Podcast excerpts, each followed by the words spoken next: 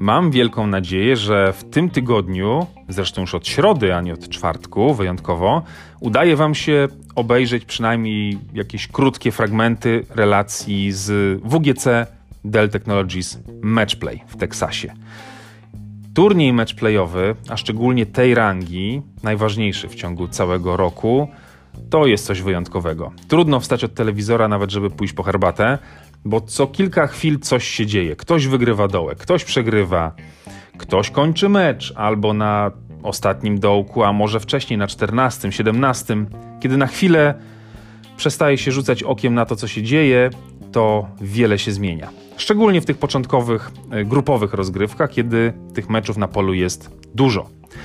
Szczególnie nam się to dobrze ogląda, czy emocjonujemy się e, w WGC Matchplay, że Adrian Merong tak fantastycznie rozpoczął. Zdobył punkt, wygrywając swój pierwszy grupowy mecz z Kurtem Kitajamą. Co prawda następnego dnia przegrał z Tonym finałem, ale z Tonym finałem przegrać to nie jest żaden wstyd. Szczególnie, że do połowy meczu naprawdę szli web w web. Y, jeżeli macie aplikację PGA Tour na telefonie komórkowym, a jak nie macie, to bardzo polecam, możecie sobie obejrzeć każdy strzał no, dosłownie pewnie z kilkunastu, kilkudziesięciosekundowym opóźnieniem to jest nanoszone i widać, kiedy się prześledzi dołki, że nawet chyba większość drive'ów y, Meronka była dłuższa od y, drive'ów Tonego Finała, a to coś znaczy, bo finał potrafi uderzyć. Już za kilka godzin kolejny mecz, ostatni mecz grupowy. Dużo się musi wydarzyć, żeby Adrian z grupy wyszedł, ale dla mnie i tak już jest bohaterem i, i pokazał się z rewelacyjnej strony. Zagra teraz ostatni, trzeci mecz grupowy z Christianem Bezeidenhutem i czy się uda? No nie tylko od niego to będzie zależało. Trzeba trzymać kciuki. W każdym razie na tej fali emocji matchplayowych chciałem popłynąć i ogłosić to, na co wiele osób w naszym klubie już czeka. Czyli rozpoczęcie zapisów na nasz klubowy Matchplay 2023. Co trzeba zrobić?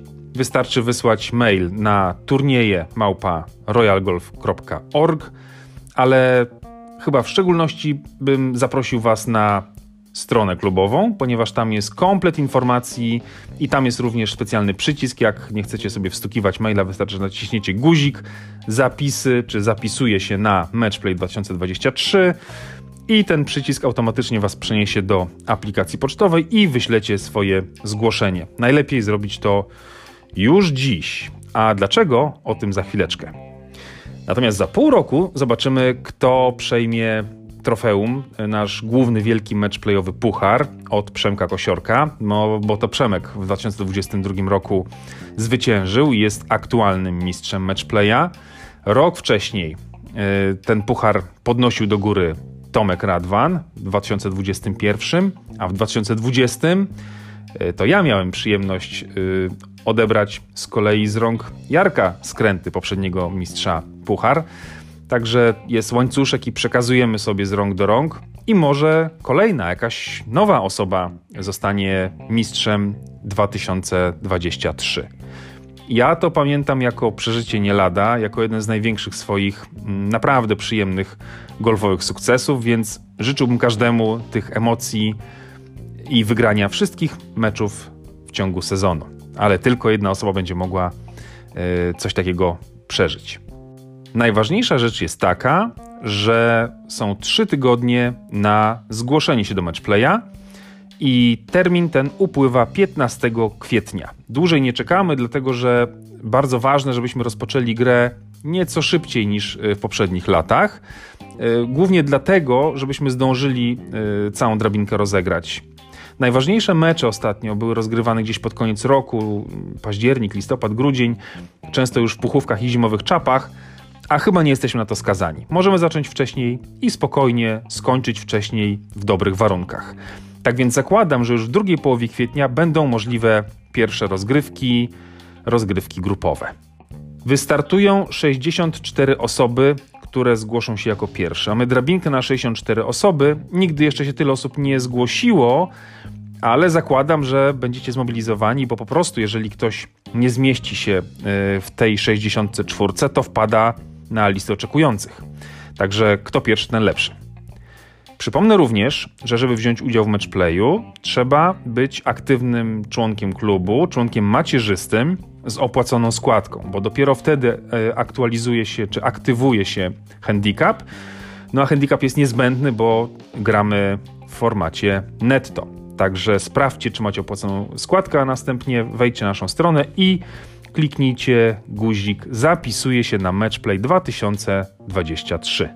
Limit handicapowy naszego matchplaya to 36.0, ale jest pewna nowość w tym roku. Dopuszczamy udział osób z wyższym handicapem, ale będą grały z maksymalnym dopuszczalnym handicapem 36. Więc jeżeli ktoś z naszej strefy beginnersów, czy tej zielonej strefy 36, chce wziąć udział w naszym głównym, podstawowym matchplayu, to może ale do każdego meczu przystępuje z handicapem 36. Myślę, że dla kilku osób będących tylko trochę powyżej handicapu 36 to jest całkiem niezłe rozwiązanie i bardzo Was do tego zachęcam.